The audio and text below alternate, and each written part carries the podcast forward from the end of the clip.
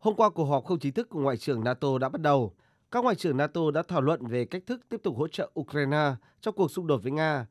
Cùng với đó là ảnh hưởng của chiến dịch quân sự đặc biệt của Nga đối với an ninh các quốc gia thành viên NATO.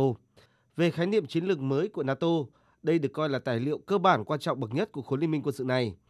Khái niệm chiến lược sẽ đề cập đến một loạt các chủ đề như mối quan hệ với các quốc gia như Nga và Trung Quốc, các vấn đề răn đe và phòng thủ, các thách thức liên quan đến an ninh của khối như tấn công mạng và mối quan hệ giữa biến đổi khí hậu và các vấn đề an ninh.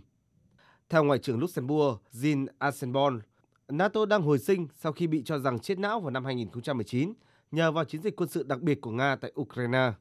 Các ngoại trưởng NATO tiếp tục thảo luận về dự thảo khái niệm chiến lược mới để trình các nhà lãnh đạo NATO thông qua hội nghị thượng đỉnh NATO vào tháng 6 tại Tây Ban Nha.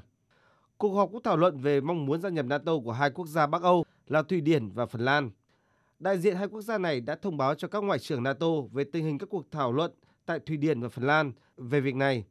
Mong muốn gia nhập NATO của hai quốc gia Bắc Âu đã nhận được sự ủng hộ của đa số các nước NATO. Ngoại trưởng Canada và Luxembourg cho biết. Thụy Điển và Phần Lan nên gia nhập NATO và nhanh chóng làm như vậy. Tất nhiên, Canada sẽ có một cuộc trò chuyện vui vẻ với các đối tác của mình. Điều quan trọng là chúng tôi đang có sự đồng thuận.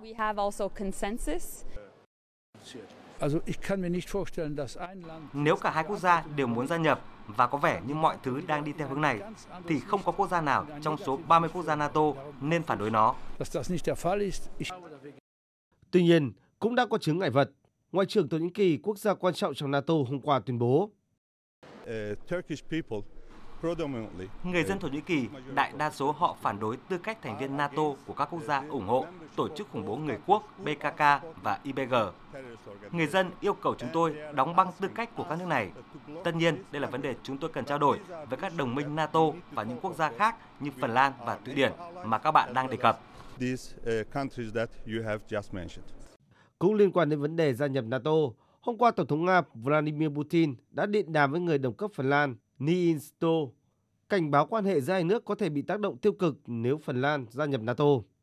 Theo Tổng thống Putin, Phần Lan bỏ vị thế trung lập về quân sự và gia nhập NATO sẽ là sai lầm vì an ninh nước này không đối mặt với bất kỳ mối đe dọa nào. Trước đó, giới chức Nga nhiều lần cảnh báo Thụy Điển và Phần Lan về những hậu quả an ninh và kinh tế nếu gia nhập NATO, bởi Nga sẽ coi hai quốc gia này là mục tiêu do bản chất NATO coi Nga là đối thủ.